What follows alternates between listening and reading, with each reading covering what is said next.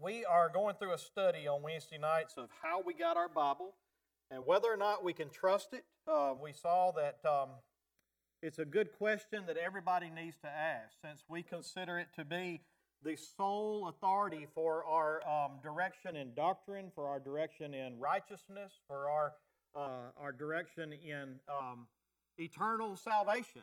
We, we need to be able to establish whether or not we can trust this book or not because everything we do is based around this word, right? And so we have been trying to answer that question, and we have answered it uh, quite a bit, but there are still several other things that we're going to cover.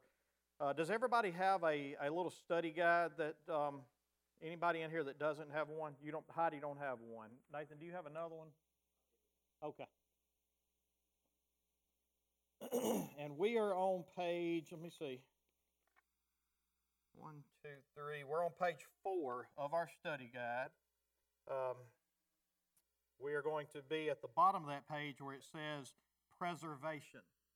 And so basically, we want to answer the question how can one be sure that the revealed and inspired written Word of God, which was recognized as con- canonical, or that word is just basically a term that means it has been established as being sacred, God inspired, um, uh, God written, God breathed, if you will.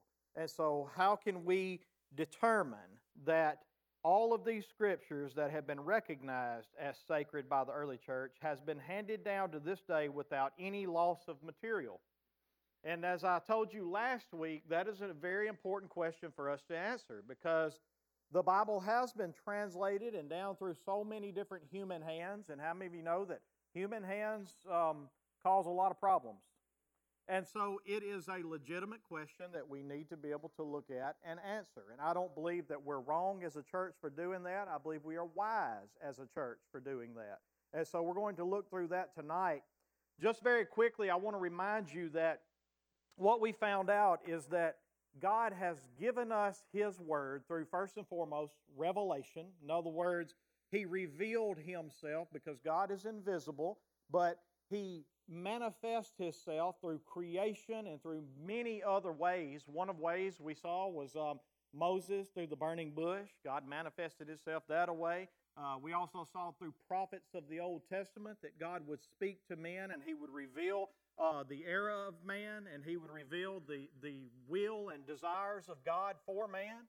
And so um, we also saw that God revealed Himself through, of course, Jesus Christ, and He revealed what um, what was required of us in Jesus and how we should walk according to uh, righteousness. We have seen that um, God revealed Himself through the apostles. And so, uh, and all of these people, you remember from our study that the scriptures told us that uh, the question was asked how will we know that a prophet is truly of God?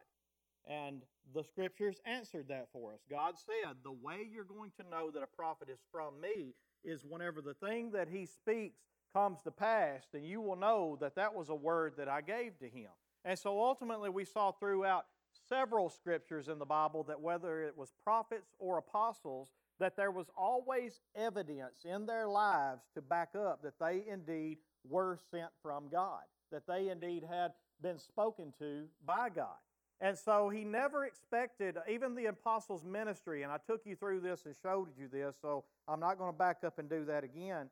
But even the apostles' ministry, the Bible says that the Holy Spirit worked through them in very powerful ways, and ways that we don't see anymore in today's time because the purpose for the kind of ministry that they had was to evidence that God indeed was with them, that they could be trusted, that the gospel that they preached could be trusted, and you could bank your life on it.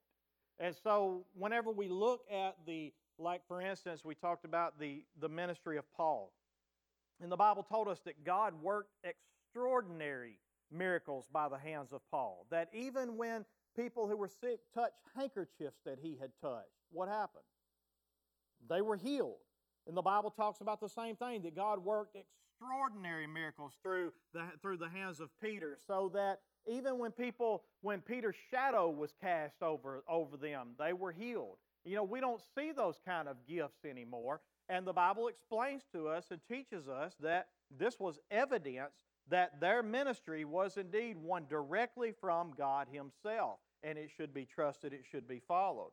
And so, whenever we have the revelation that was given to them, the Bible says that all Scripture was breathed out to people like prophets and apostles uh, through the Holy Spirit. And so, one of the things that we found out is that the way that we're going to know that what a prophet spoke when he said, Thus says the Lord, is there was going to be evidence in his life.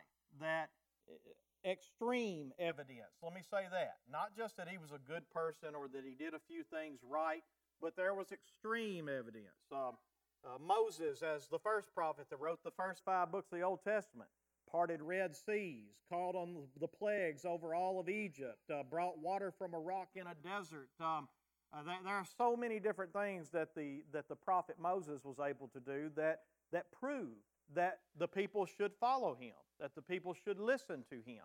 And then uh, other prophets, um, you, you name it. I don't have to go through all of them again, but again, I'm mentioning the apostles like Peter and, and Paul, but also the, the Bible says, I think it's in Acts chapter 2, that God worked extraordinary miracles through the hands of all the apostles. So it wasn't just Peter and Paul, but it was all the apostles that, that did this. And so, again, whenever we look at the revelation that God gave through the inspiration to the prophets, to the apostles, we see that this is how the Word of God was handed down. And another, another way that we know this, the, the way that the early church determined what books were actually going to be um, canon or they were going to be considered sacred scriptures, the way that they determined that came down to three basic things. Number one, does it have an apostolic or a prophetic influence? There is no book in your Bible today that does not have a prophetic or an apostolic um, influence in some way. Uh, even the ones that were not named after a certain apostle were written from the teachings of that apostle. For instance, I think we said that, if I remember correctly, Mark was influenced, Mark wrote the gospel, but it was Peter that gave him the gospel to write. And so it's Peter's eyewitness account that Mark is writing. Or Luke, uh, even though he was not an apostle, it was Luke was Paul's penman. And so that's the reason why Luke records Acts because he followed, walked with Paul, went with Paul, and basically he recorded everything that Paul taught and everything Paul did.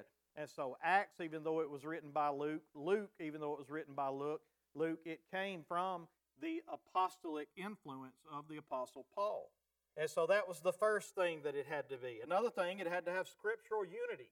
And so it had to agree with all the other teachings of, of the Bible. And so everything that had been established from the time of Moses through all the other prophets, the Psalms, the Proverbs, if it did not, everything that came from the apostles even had to agree and have scriptural unity for it to be included and considered sacred. Another thing is that the whole church had to recognize its scriptural truthfulness. And so the church as a whole had to come together in the early church and determine that all of these things were in fact true of these particular writings. It does, it is uh, prophetically or apostolic um, influence. It is um, in agreement with all the rest of the Scripture, and because those two things align, the church could come together and recognize it as a sacred writing, as delivered from God Himself, revealed through the apostles or through the prophets. And so those were three of the main things that they used to be able to make sure that the, the books were considered. Another thing we found out is that from, uh, in the very last chapter of the Gospel of Luke, it's recorded that Jesus himself spoke to the men on the road of Emmaus and told him, he said he opened the scriptures to them, the sacred writings to them. He opened their eyes to it and he taught them, beginning with the law of Moses, going all the way through the Psalms, the Proverbs, the, and all the prophets, he says. And he showed how it was all about him. And so ultimately, Jesus Christ himself affirmed the, the sacred writings of the Old Testament. And since Jesus is the one that commissioned the apostles, and they proved it through the life that they lived to write the letters of the New Testament, then again, you see sufficient evidence there to understand that this indeed is God breathed, and it's not just any book, if you will. So, again, today we get to the question of how can we be sure that this revealed and inspired written Word of God, which was recognized as cano- canonical by the early church, has been handed down to this day without any loss of material? Furthermore, since one of the devil's prime concerns is to undermine the Bible, and I highlighted that. This is the devil's greatest trick when it comes to Christians and people who are following God by faith is he tries to undermine the word of God. Like for instance when you skip over to the next page it says in the beginning he denied God's word to Eve. We find that in Genesis 3 verse 4 and you should remember that. This is the way he attacked Eve. He came to her and you remember what he said? What was his first few words? Did God say? Did God really say? In other words, can you really trust the Word of God? And so ultimately, what the devil did was threw shade on God's Word and questioned his trustworthiness, questioned his faithfulness. And so this is one of the very first attacks that was made. Satan later attempted to distort the Scripture in his wilderness encounter with Christ. And you remember that. Every attack that he came to Christ and Every, every time he came to Christ with an attack, it was always against the Word of God. He would say, uh, Do this because it is written that so, so, so. And then Jesus would come back to him and correctly interpret that verse for him and say, Yes, it is also written this and this and this. So, in other words, the Satan is very good, the best at taking God's word completely out of context. And the way that Jesus countered that was he put God's word back in context. And he followed it according to its context. And so that was another attack on it. You'll see here that through King uh, Jehoiakim, he even attempted to literally destroy the Word of God. Go there with me to Genesis chapter 36. I'm sorry, not Genesis, Jeremiah.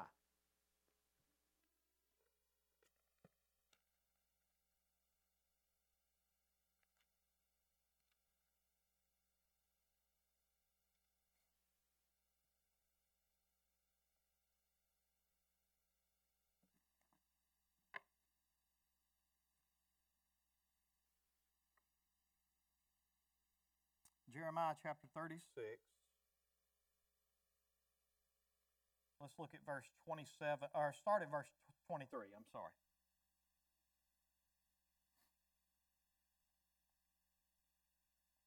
We're talking about the Word of God here, okay? As Jehudi read three or four columns, the king would cut them off with a knife and throw them into the fire in the fire pot until the entire scroll was consumed in the fire that was in the firepot. Yet neither the king nor any of his servants who heard all these words was afraid, nor did they tear their garments.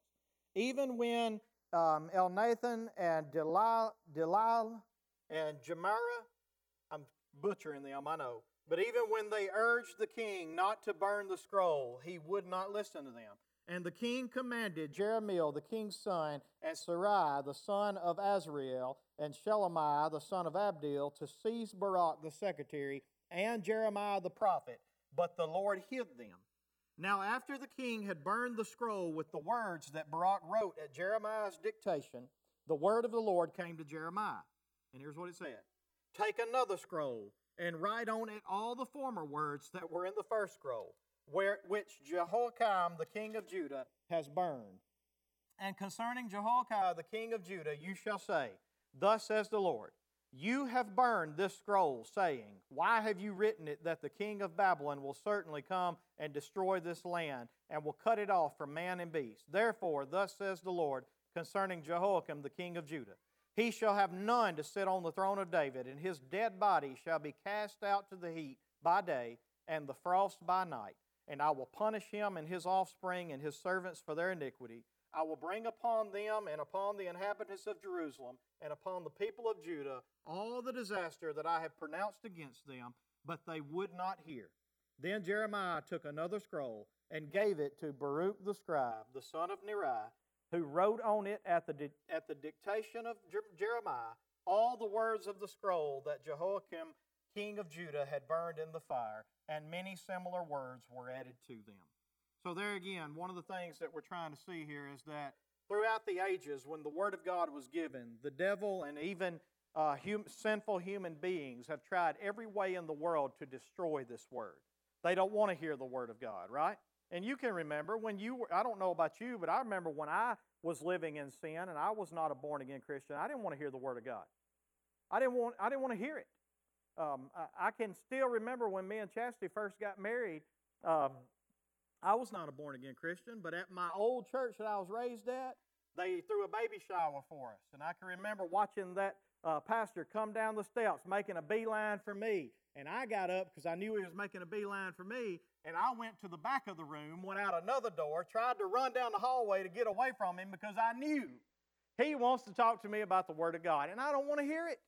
It's just that simple. And so, yes, sinful man and Satan have always tried to attack the Word of God, but throughout these centuries long, God has always protected, God has always preserved it, and God has always found a way to make sure that His Word continues on no matter what Satan tries to do to it, no matter what man tries to do to it, the Word of God is still here today. So keep reading with me in your study. God anticipated man's and Satan's malice towards the Scripture with divine promises to preserve His Word. The very continued existence of Scripture is guaranteed in Isaiah 40, verse 8, which says this The grass withers, the flower fades, but the Word of our God stands forever.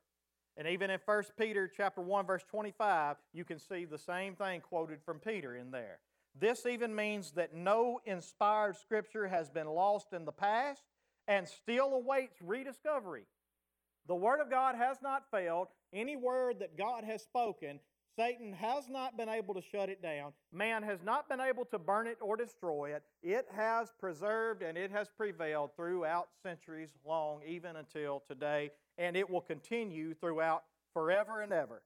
Look at the next part of it. The actual content of Scripture will be perpetuated, and that can be translated continued indefinitely. Let's read it like that. The actual content of Scripture will be continued indefinitely, both in heaven, and you can read about that in Psalm 119, 89, and on earth in Isaiah 59, 21.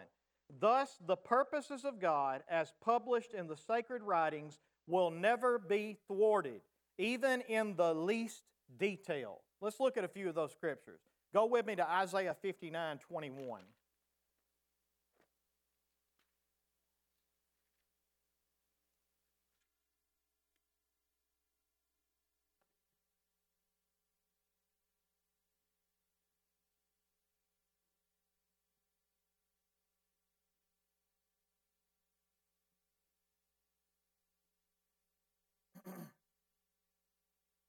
Isaiah 59, verse 21. And as for me, this covenant with them, says the Lord. So who's speaking here? The Lord is speaking, right? This is what he says. My spirit that is upon you, talking about Isaiah the prophet, and my words that I have put in your mouth. Remember, that's how we got the word of God, is through revelation and inspiring through the prophets, through the apostles.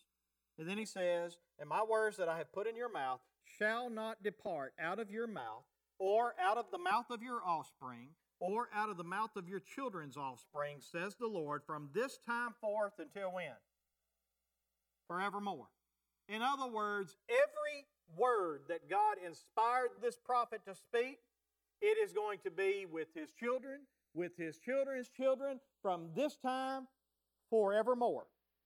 God promises that His Word is going to continue on throughout all eternity, and not one jot or tittle is going to be removed until it has been accomplished. All right? Let's see where we see that at. Go with me to Matthew chapter 5, verse 18.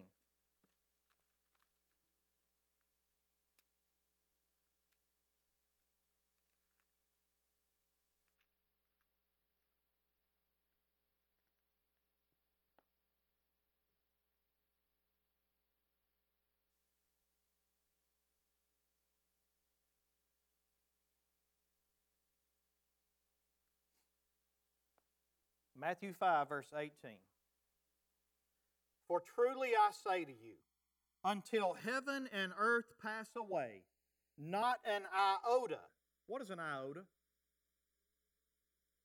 The smallest letter of the Greek alphabet. Not one iota and not a dot will pass from the law until all is accomplished. All right? So, again, here we have the promise of God that His Word is going to stand forever. Look at another scripture with me. Look at Matthew 24 25.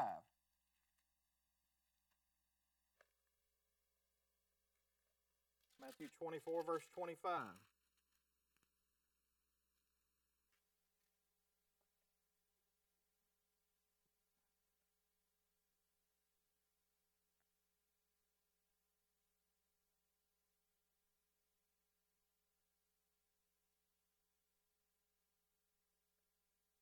See, I have told you beforehand.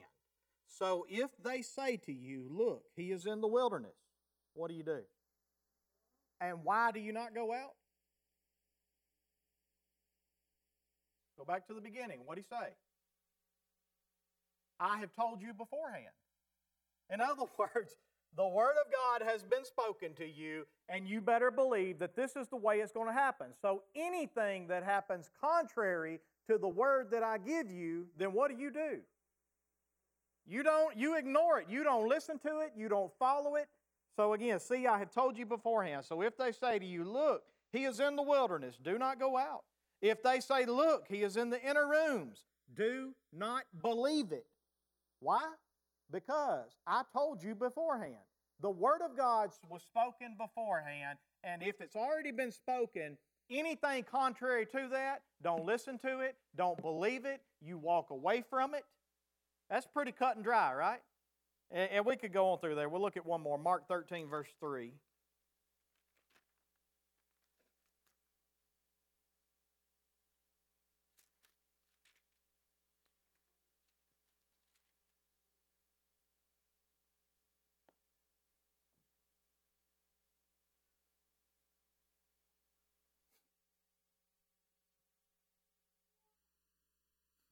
Let's begin in verse 3. And as he sat on the Mount of Olives opposite the temple, Peter and James and John and Andrew asked him privately, Tell us, when will these things be? So, in other words, Jesus has been teaching them about end times, right? So, the Word of God has been given to them. Now they want to know when will these things be? And what will be the sign when all these things are about to be accomplished? And Jesus began to say to them, See that no one leads you astray. Many will come in my name, saying, I am he, and they will lead many astray. And when you hear of wars and rumors of wars, do not be alarmed. This must take place. But the end is not yet. For nation will rise against nation, and kingdom against kingdom, and there will be earthquakes in various places, and there will be famines. These are but the beginning of the birth pains.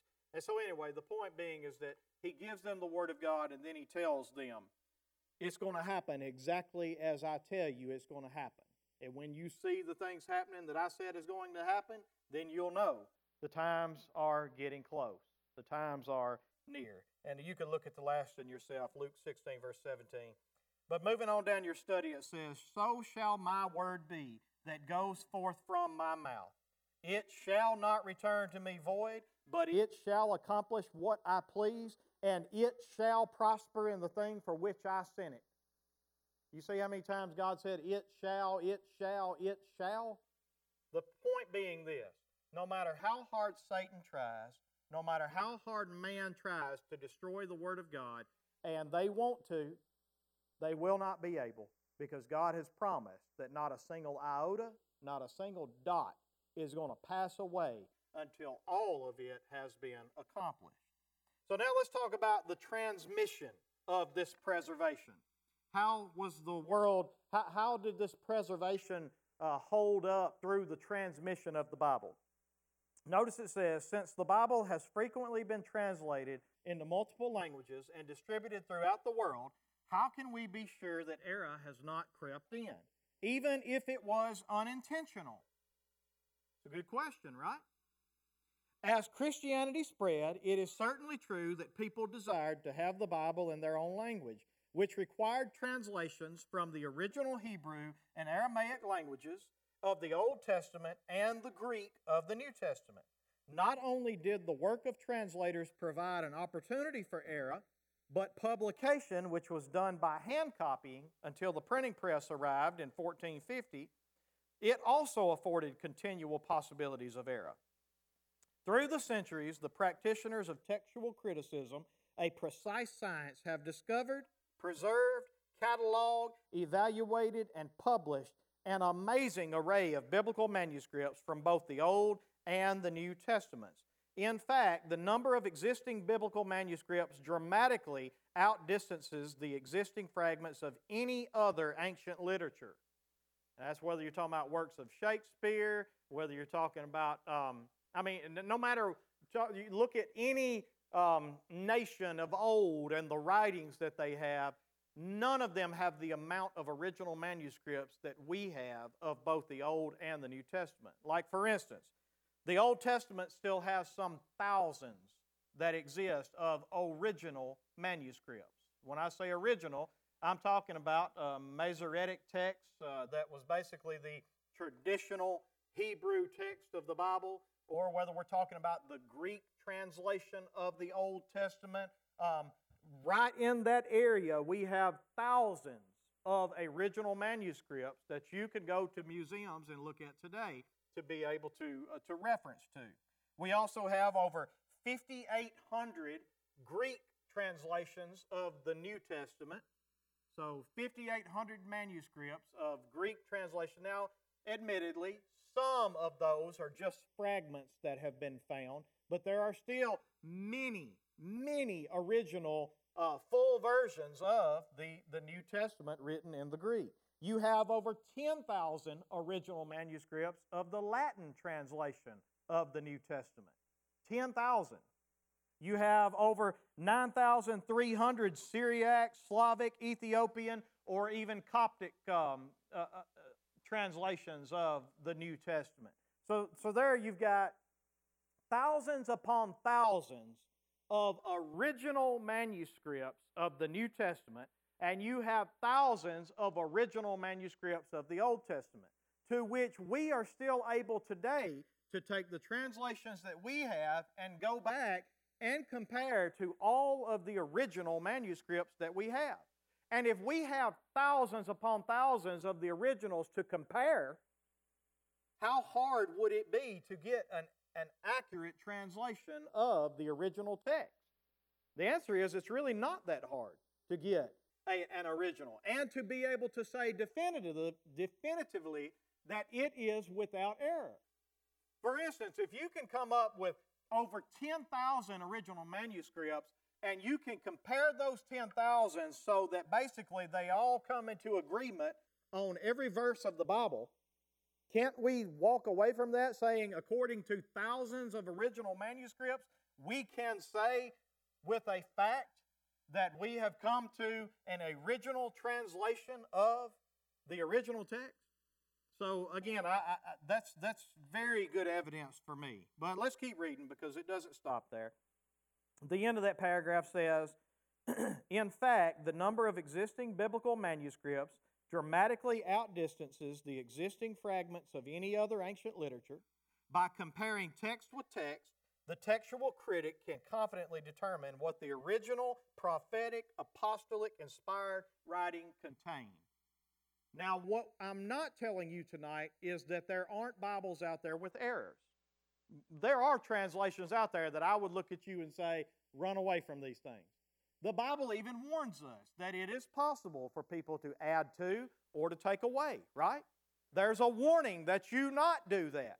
So I'm not telling you that every Bible out there is without error, but I am telling you that we are able to have in possession with us today Bibles that can be traced back to the original, that we can affirm that they have been held without error, and that they still are in the same revelation and inspiration that was given when they were originally handed down. And that's pretty wild considering how old these manuscripts are when you think about it. So Keep reading with me. Although existing copies of the main ancient Hebrew text, and basically that's called the Masoretic text, and this is just a um, the the Masoretes or Masoretes, however you pronounce it, they were a group of Jewish rabbis that were um, given the mission to determine again what was actually canon and what was not. So they were given the task of being able to look back and determine which ones, uh, which one of these Old Testament books came from a prophetic influence. It was proven that the evidence was there, and we can see that there is scriptural unity between them all. Uh, they had that task at first, and so um, that, that's what you're reading about right there. It is the traditional ancient Hebrew text. And it dates back only to the 10th century AD. To, so that this, these Masoretes continued all the way to the 10th century AD. Two other important lines of textual evidence bolster the confidence of textual critics that they have reclaimed the originals. First, the 10th century AD Hebrew Old Testament can be compared to the Greek translation called the Septuagint, so basically, you have the Masoretic, that was the, the Old Hebrew, and then you have the Septuagint, which was the Greek translation of that. And those two being original translations can be compared. And then it says here, when it's compared, there is amazing consistency between the two, which speaks of the accuracy in copying the Hebrew text for centuries. So again, you can go all the way to the 10th century when these Masoretes were still um, translating the Hebrew Bible all the way to the 10th century, and you can go back and you can compare all of their texts and all of their manuscripts to the Greek translation of the Old Testament, and there is amazing accuracy between the two.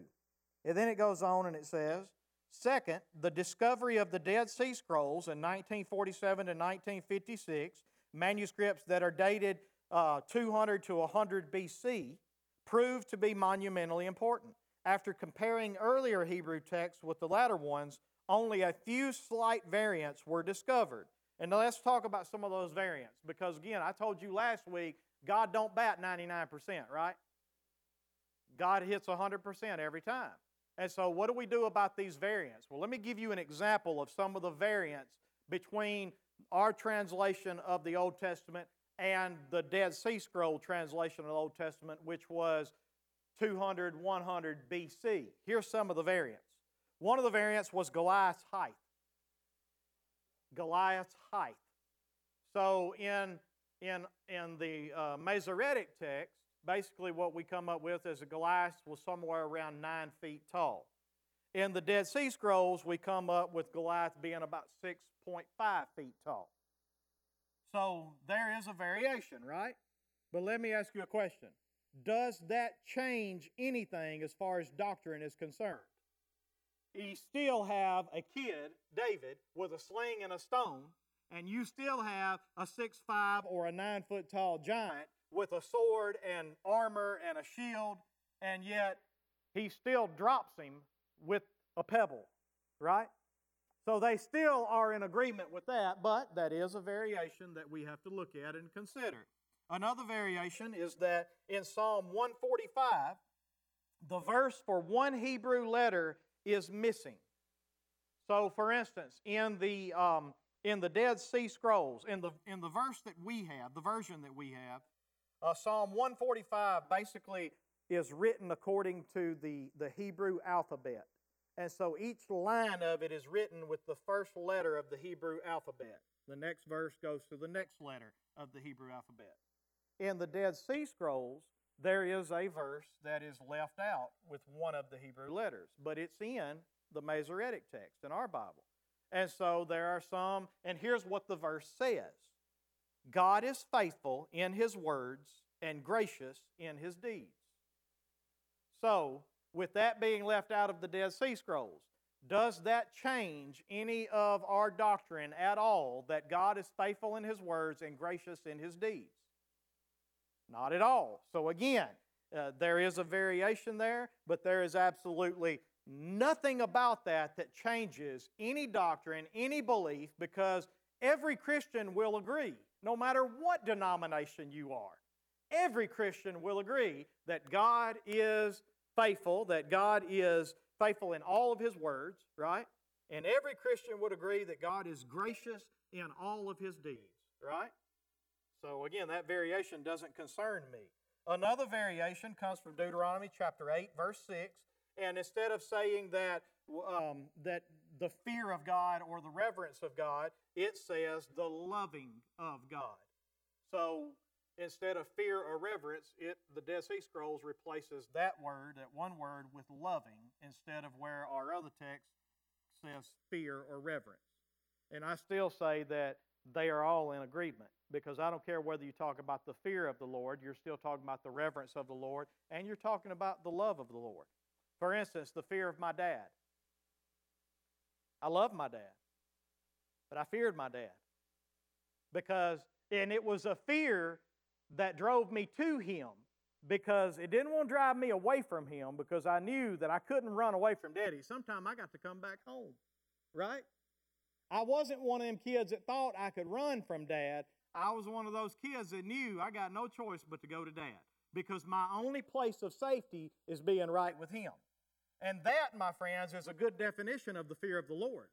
It's a fear that is indeed fear, but it's a loving fear. It's a reverent fear. It's a fear that drives you to Him, not away from Him. You understand what I'm saying? And so I don't care whether you translate it loving, I don't care whether you translate it fear, I don't care whether you translate it reverence. They all three encompass the meaning of what is presented in that text. Uh, another place is that the Dead Sea Scroll is missing Psalm 32. So every other psalm is there. But in the Dead Sea Scroll, Psalm 32 is not there. And that led some to question whether whoever translated the Dead Sea Scrolls questioned the authenticity of Psalm 32 or not. Um, but still, the fact of the matter is, is that when you go back and you read Psalm 32, again, take it out or put it in. It does not change any doctrinal belief that we have whatsoever. And so the variants that we see in this are not variants that affect our interpretation of the Word of God whatsoever. Not even in an iota, not even a dot of it changes our doctrinal beliefs, no matter whether it's there or it's, it's not there. And so those are some of the variants that, that are there. And so back to the um, end of that paragraph that we were in. After comparing the earlier Hebrew text with the latter ones, only a few slight variants were discovered, none of which changed the meaning of any passage, although the Old Testament has been translated and copied for centuries. The latest version was essentially the same as the early ones. So, again, if you take today's translation of the Old Testament and you compare it to the Dead Sea Scrolls, you compare it to the Masoretic text, you compare it to the Septuagint or the Greek translation of the Old Testament, no matter which one you compare it to, they agree in 99.99% of everything, and that 0.01% that it doesn't agree in does not change any belief, any doctrine, any meaning of any passage that, that we have in that. Now to the next page. Somebody tell me what time it is. I left my phone in the car.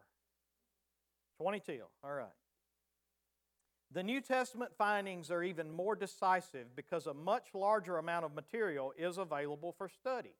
There are over 5,000 Greek New Testament manuscripts that range from the whole Testament to scraps of papyri, which contain as little as part of one verse.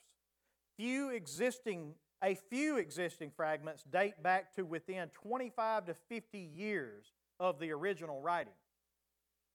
Now, that's pretty interesting to me. When you can get that close to the original writing, I think we've got something that we can pretty de- definitively say that if our text can still be in agreement with that, I can say we got a pretty accurate translation. That's all I'm saying. Keep going with me. New Testament textual scholars have generally concluded that 99.99% of the original writings have been reclaimed.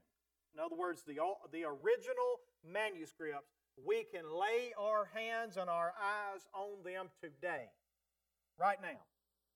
99.99% of the originals. All right? And number two, of the remaining 100th of 1%, there are no variants substantially affecting any Christian doctrine.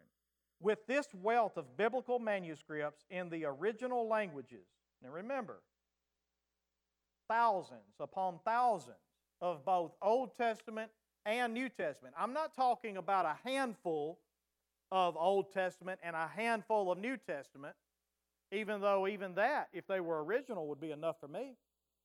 But I'm talking about thousands upon thousands of original manuscripts. And so he says here that there are there is a wealth of biblical manuscripts in the original languages. And with the disciplined activity of textual critics to establish with almost perfect accuracy the content of the autographs, any errors which have been introduced and or perpetuated by the thousands of translations over the centuries can be identified and corrected by comparing the translation or copy with the reassembled original. Let me give you an example of that. Our ESV translation that we preach from today. The reason I preach from it is because it is a word for word translation from the oldest manuscripts. So let's say you've got, let's just, I'm just throwing this number out here. Let's say you've got 10,000 original um, New Testament manuscripts. We know there's more than that. Let's just say you got 10,000. Out of that 10,000, the oldest put this in there. The English Standard Version would go, when they translated it, with the oldest, earliest manuscripts that they, that they could find. Some of the newer manuscripts may include something that was not in the older manuscripts. And so the ESV would put a footnote down here and they would say beside of it, some manuscripts include this and this and this. That's the reason why, if you have an English Standard Version, there are some verses that are not there. There are some verses that are missing. An example of that you remember the story where uh, Jesus was talking to the lame man by the pool of uh, Bethsaida, I believe it was. And he says, Hey, do you want to be healed? And the man says, Well, yeah, but every time I try to get up when the water is stirred and go down, somebody jumps in front of me. You remember that? That there is a next verse in the King James Version and some other translations that will say, For an angel stirred the water. And whenever the, the, the people that got into the water first, when the water was stirred, then they were healed. And I'm paraphrasing that. That's not exactly what it said, but you, you remember what I'm talking about, right? There you go, John chapter 5. In the English Standard Version, you're not going to have that verse in there. I think it goes from verse 3 to verse 5 or verse 4 to verse 6 or something like that. And the reason being is they'll put a footnote at the bottom that'll say, the oldest manuscripts did not include this section about the angel stirring the water. But the reason why other people put it in there is because they went with maybe majority manuscripts. And so, if the majority of the 10,000 manuscripts that we had, again, a generic number, but if the majority of them included that, then King James and some of the rest of them went with it. The ESV's goal was to try to stay as true to the original text as possible. And so they went with the earliest manuscripts, whereas other translations would go with majority text. Everybody understand what I'm saying? But now let me ask you a question. And because here's what many people think. Many people think the reason why that isn't in the earliest manuscripts is because it wasn't something that was originally there. Why was it added to it? They believed some well meaning scribe knew the Jewish tradition that, because how many of you actually believe? Does God tell us anywhere that an angel goes down and stirs water and that's the way we get healed? Anywhere. No. No. And so the many people believe that some well meaning scribe understood that the Jewish tradition in that time was that an angel stirred the water and when it began to bubble up, uh, maybe something underneath the ground, y'all know how, like in Yellowstone and many places are, uh, hot springs or whatever. Many believe that that was a Jewish tradition And so this well meaning scribe put that in there to explain, almost like commentary, if you will, that this is the reason why they were trying to get down into the water when it was stirred. So, does it change any meaning to that text, whether that is there or that's not there? No, it doesn't. And so, again, the English Standard Version, they put it in there, but they put it as a footnote. And they left it out of the main text because they wanted you to understand the earliest transcripts that we have did not include this in their manuscript.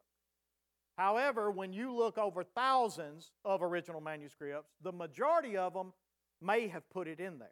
But because the English Standard Version, their main goal was to stay as true to the original as possible, they left that out and decided to put a footnote at the bottom that there are some manuscripts that do include this.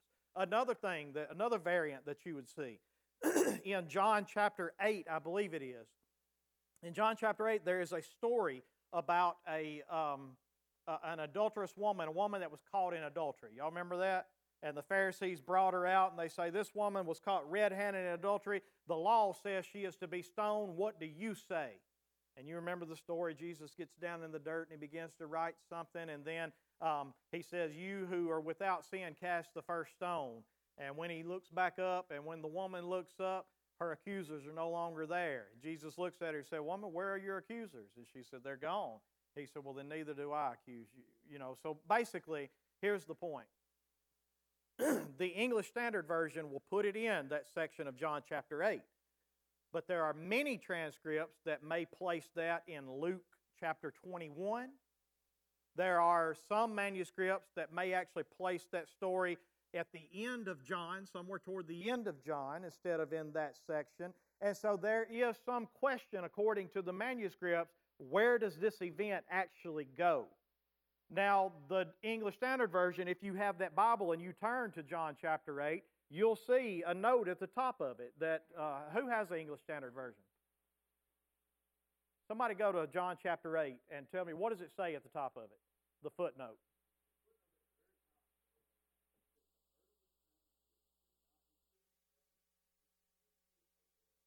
There you go. So again, the point being is that they're going to put that section in there, but they're going to let you know that the earliest manuscripts do not include that in this part. But again, whether you put that there or whether you put that in Luke chapter 1 or whether you put it here, does it change any belief? Does it change any doctrine? None at all. So again, the variants that we have here in the different manuscripts are nothing that we should look at and go, ooh, I don't know if we can trust the Bible because the originals don't line up and they don't work. No, I don't care what variants you look at, they all come to the same type of, um, of, of thing that we have there. So when you have the English Standard Version translation, which I preach from, that's the reason why there will be some verses that are missing in different places, but there will be a footnote at the bottom that will tell you some manuscripts include this. But again, the goal, and I appreciate their goal, because I think that the only Word of God without error was in its original form through the prophets and the apostles. All right? But I do believe that God has preserved His Word and God has protected His Word so that today, when we get as close to that original as we can, and I believe we do with versions like the English Standard Version or even the King James Version was a word for word translation. The only difference was the King James was adapted from majority text instead of earliest text. That, that was the primary difference. Another difference was King James was written in Old English. These and thous and a language that you and I don't speak anymore, right? And so the English Standard Version is modern English language, still a word for word translation. No words are left out. This was my problem originally with the, the very first editions of the New International Version. The very first editions were not, I, I, I believe I'm right in saying that. Don't quote me on that. I think it was the New International Version. But anyway, I don't think it was a word for word translation. Now, the, the latter, I think since the 90s, the New International Version has been a word for word translation. There you're paraphrased. There was a lady in our church, I'm not going to call her name, but she had a Bible that she brought every Sunday, every Sunday. And just out of the blue, one night in a group that we have, she slides this Bible over in front of me. I'm not even looking at it. She slides it over in front of me and she says, What do you think about this Bible? My daughter gave me this Bible back in, I can't remember what, the 70s or something. And I looked at it. And on the cover of it, it said, Holy Bible Paraphrased. And I told her, if I were you, I would put this Bible up on a shelf somewhere because your daughter gave it to you back in the 70s, and I would hang on to it just for that reason. But if you really want a Bible that reflects the original manuscripts, you need to find you a translation that is a word for word translation from the original Hebrew and the original Greek. That's not the one. And this, again, this is what I look for when I look for a translation. There are many translations out there. If any of you study the Message Bible, throw that thing in the garbage. Throw it in the garbage. There are, there are many different translations of the Bible today that they were more concerned about readability than they were about accuracy of the translation. I'm wanting a Bible that, yes, is readable, absolutely, but it does not sacrifice Uh, the word for word translation from the original text. And I believe that whenever you can combine those two, you have a very good translation of the Bible. What time is it, Francis? 1053. All right. Let's go just a little further. why, why are y'all laughing? oh, I'm sorry. Right. so, we can rest assured that there are translations available today which indeed are worthy of the title, the Word of God. And then the next paragraph says the history of a full English translation Bible essentially began with John Wycliffe, and this was the first English translator. This was back in the days when the priests and the Catholic Church would not allow you to translate the Bible. Matter of fact, it was illegal for you to own a copy of the Bible. The only way you could get a copy of the Bible, only way you could get the Word of God was through the priest, through the teachings of the church. And, and as you all know, that's the reason why we're Protestants today. We have protested much of what they did in that, in that tradition. But John Wycliffe was a Catholic priest, but he recognized that it was not the way that it was supposed to be, so he became a reformer. And he actually was one of the first translators of the Bible into English from the Latin, and that was around 1330 to 1384.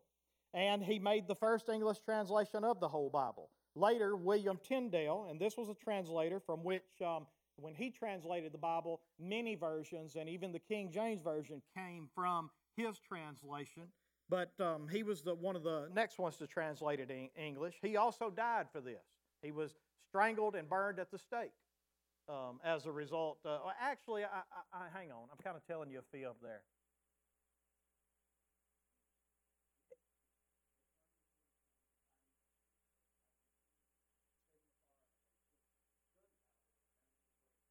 Right. But the reason they did that was because he protested the King of England's divorce of one wife to, and marriage to another. They protested that, and as a result of that, the, the king found a way to accuse him of things, and that's why he ultimately burned at the stake.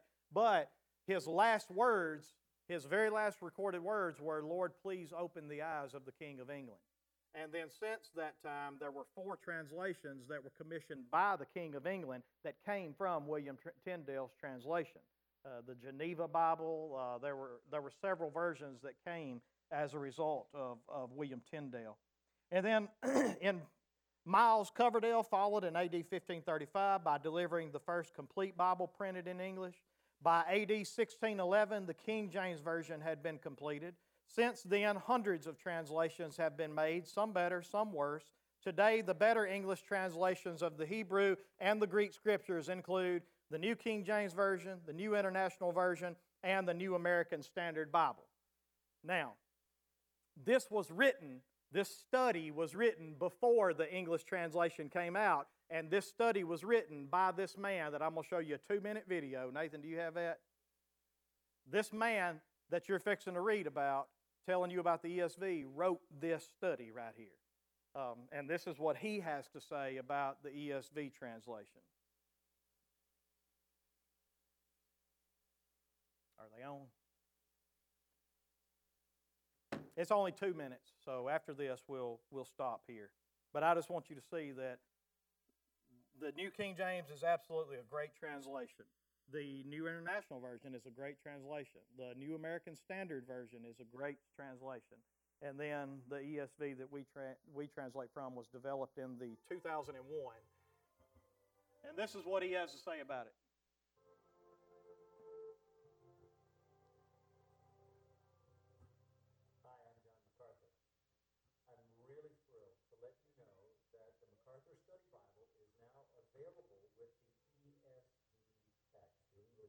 I am more than excited about that because I'm very much aware of the fact that the ESV has taken the evangelical world by storm.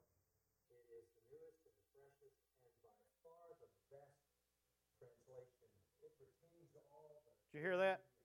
beauty and magnificence of the old authorized, and, uh, and yet takes into consideration the best manuscripts and is a word-for-word accurate representation of the original language.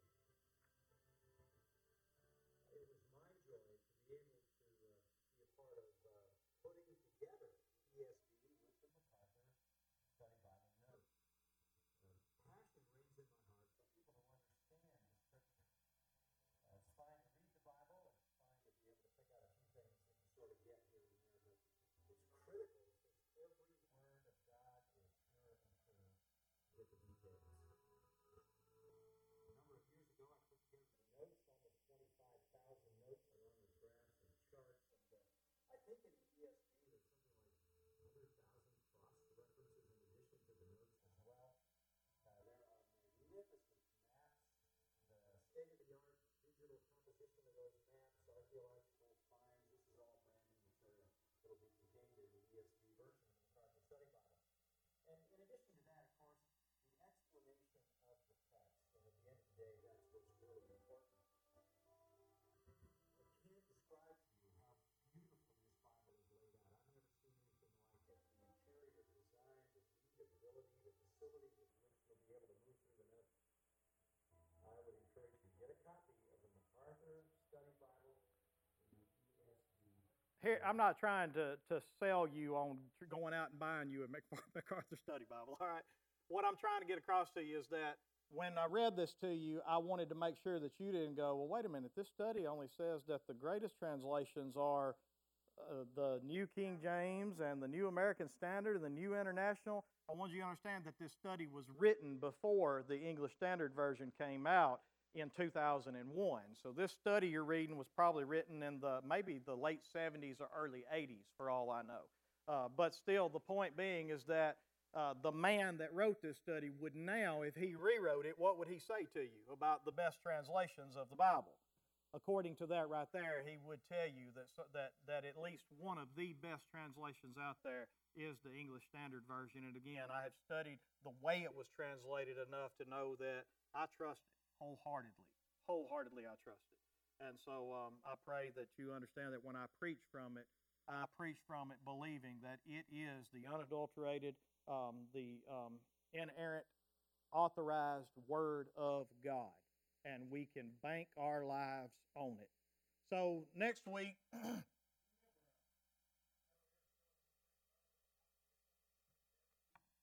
yeah, yeah, the reverse is missing.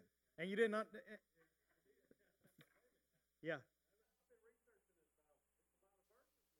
Right. Yeah, when I first started preaching out of it, Fagan came to me and he said, I threw mine in the garbage. I said, Brother, you might want to go get that back out. and and again, this is this is where you get so many pastors and people that are King James Version only. You know, and it is because they don't understand how the Bible was translated throughout the centuries. They don't understand that even the King James Version went back to the original Hebrew and Greek text. And so I don't care which translation you go from, the question is is it a word for word translation from the original Hebrew and the original Greek? And if you can answer that question, then more than likely we can determine that it is indeed a very good translation of, of the Bible. Uh, and when you combine that with readability, like the ESV, um, then I believe that you get a fantastic translation of the Bible for you and I today. But that's the point. I would close with this, and this is the end of it. We'll pick up next week on um, the summing it up, summing it up on that page right there. so the point is, we have thousands upon thousands of original manuscripts to compare from. For anyone to look at and say that we cannot have a translation of the Bible today that can be trusted, that is accurate, because there are many faiths today that will say to you, well, we believe it as far as it's translated correctly. But then many of those have to have their own translation of the Bible. All right? I have a problem with that because I do believe wholeheartedly that God Himself has promised in His Word that He is going to preserve it, that He is going to make sure that none of it fails and none of it goes away until every bit of it has been accomplished. And so I truly believe that we can have, and I do believe we do have, an accurate representation of the original Word of God in our hands today.